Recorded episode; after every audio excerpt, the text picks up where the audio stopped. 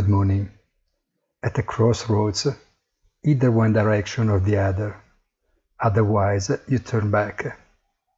Interest rates, after moving up, discounting increasingly strong growth data and exponential declines in the spread of contagions and victims, have reversed course.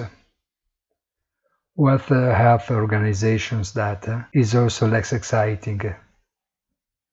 The fact is that this very rapid acceleration in consumption, travel, and all forms of expenditure is more confused, and the support of public spending and monetary lubricants are essential.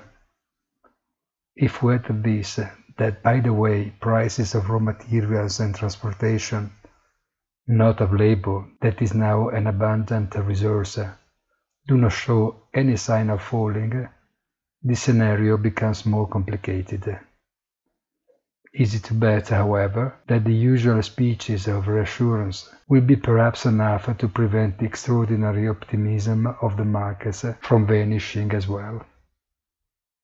OPEC Plus, on the other hand, does not seem to reach an agreement, and even if the price of crude oil suddenly falls after reaching a new high, given the high tension inside the cartel, we do hope that the balance will be finally found with a reduction in demand.